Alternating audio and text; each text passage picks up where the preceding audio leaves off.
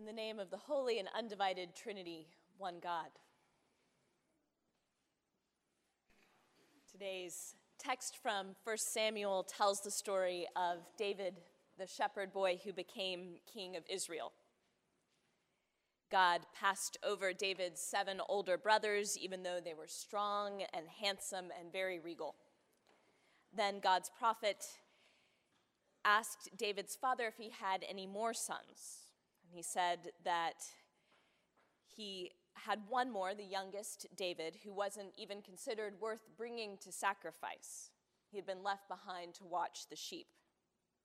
But God chose that youngest son. We acted out this text at the nine o'clock service, and at this point, the two year old who was playing David, the moment he got chosen, took off and ran for the hills. if, his, if his dad hadn't run after him, he would have been in the streets. So might have been onto something about what it means to be chosen by God. But we learn that even though David was strong and handsome, that wasn't why God chose him. Because as the text says, the Lord does not see as mortals see. They look on the outward appearance, but the Lord looks on the heart. God looked past David's outward appearance and saw who he really was. God saw David's heart, and that's what made him choose David. But as we keep reading, God's decision starts to seem stranger and stranger because David turns out to be a sort of Shakespearean tragic figure, a deeply flawed, complicated guy. Most of us know the story of David and Goliath, in which a very young David, full of faith and courage, kills a giant with only a slingshot. However, if you keep reading, you'll learn that after the battle was won, the king grew jealous of David and tried to kill him. So David spent years on the run as a mercenary and a bandit. He led an army for hire and would blackmail towns into paying him for protection. In another famous story, after becoming king, David saw a beautiful woman named Bathsheba bathing on the rooftop and after he demands that she comes to the palace, and after she became pregnant, he had her husband killed. We don't know if she consented to any of that. Years later, one of his sons assaulted one of his daughters, and David was furious, but he loved his son too much to punish him. Absalom, yet another son of David's, decided that if David wouldn't avenge his sister, he would. He killed the offender and fled, leaving David mourning both of his sons. Years later, Absalom, the avenging son, returned to seize the throne, and the rebellion ended with Absalom's death, with David wishing that he had died instead. From then on, David slowly declined, barely managing to hang on to his throne long enough to hand it to Solomon, his son, with Bathsheba. It's very Shakespearean. You could read David's life as a tragedy in which a man is undone by his own faults, his ambition, his self indulgence. And yet, David is still the one that God looked at and said, I know this person's heart. I want him.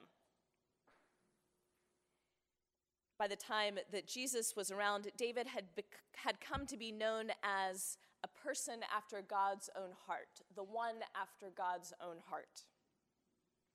It's worth reading the story with an eye to the question what is it that God sees in David? Through all those ups and downs, in the midst of all that turmoil, what is it that David sees and says, Yes, that's a man after my own heart? I think that it's simply the fact that whatever David's faults were, he loved God and he had an ongoing, profound relationship with God. He made some terrible decisions, but in the end, he always returned to that first love, to that relationship. Now, if you're like me and you grew up around conservative Christianity, the phrase personal relationship with God might make you start calculating how far it is between you and the nearest exit. But just because they say it doesn't mean it isn't real. In the Bible, David is depicted as living his entire life as an ongoing conversation between him and God. Half of the Psalms in the Bible are poetic conversations with God attributed to David. Psalms of regret and repentance after he realizes what he's done in killing Bathsheba's husband. Psalms of grief when his son Absalom is killed. Psalms of joy for when he ascends to the throne for the first time Israel worships God as a united country. David probably didn't write these Psalms himself, but these Psalms are Israel's collective memory of how David related to God. They're representations of David's side of an ongoing conversation with the divine. Certainly, David mishears God from time to time, and it seems that there are long periods where he ignores what God has to say. But he always returns, he always picks up the conversation again. He gets angry at God. He feels betrayed, and other times he feels so guilty that he can't speak. But no matter what, David never fully leaves the conversation. He keeps talking to God, he keeps listening for God, even when God might be silent. That's what a personal relationship with God is, I think. It's an open line of communication, a willingness to open your heart to God to speak what's there, whether it's pretty or not, to share your anger and your hope and your jealousy and your love, the good stuff and the bad stuff. And then to hold on to an openness to God's response. After all, that's what we do when we love someone, isn't it? We share our lives with them. What's happening, how we feel about it, what makes us sad, what makes us happy. We listen to what the other person has to say, even if it's not what we want to hear. We live our lives alongside the people that we love, in their company. That's what relationship with another person looks like a friend, a family member, a spouse. And that's what relationship with God looks like too a long dialogue, a sort of back and forth of words and actions in the context of genuine care. Relationship with God isn't a feeling. Sometimes we can feel like failures as Christians if we don't feel God's presence, if we don't feel happy when we're supposed to feel happy or sad when we're supposed to feel sad. But if you think about it, one of the first things that we learn in any kind of relationship is that other people aren't there to make us feel the way that we want to. And if we're willing to stick with people even when they don't make us feel good, that's the moment when that relationship goes to a deeper level. You could see that same dynamic in the life of David.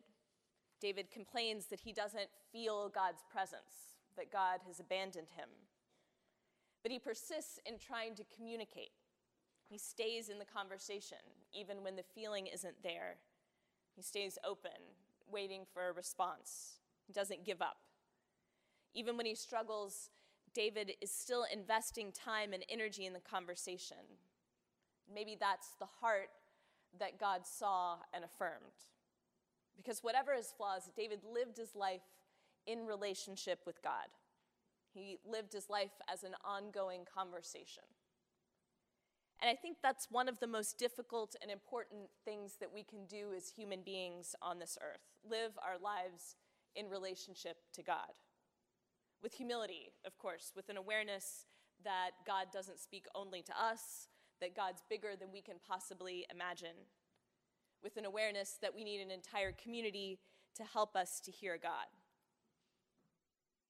John Henry Newman, a great Anglican thinker who ended up a Roman Catholic cardinal, said that the project of human life is to enter into relationship with God says that when we're young and carefree, we tend to think that it's an unfair burden, having to pray continually, to continually, as he says, live our lives in reference to the will of another. But the older we get, he goes on, the more we realize that living independent of God is not, all that it's cracked up to be. We realize over time that we're not made for independence, that it will do for a while, but that it isn't enough to carry us through the dark places of life, to carry us through to the end. We're not our own, he says. We are made for relationship with God, and the sooner we realize it, the happier we'll be. Amen.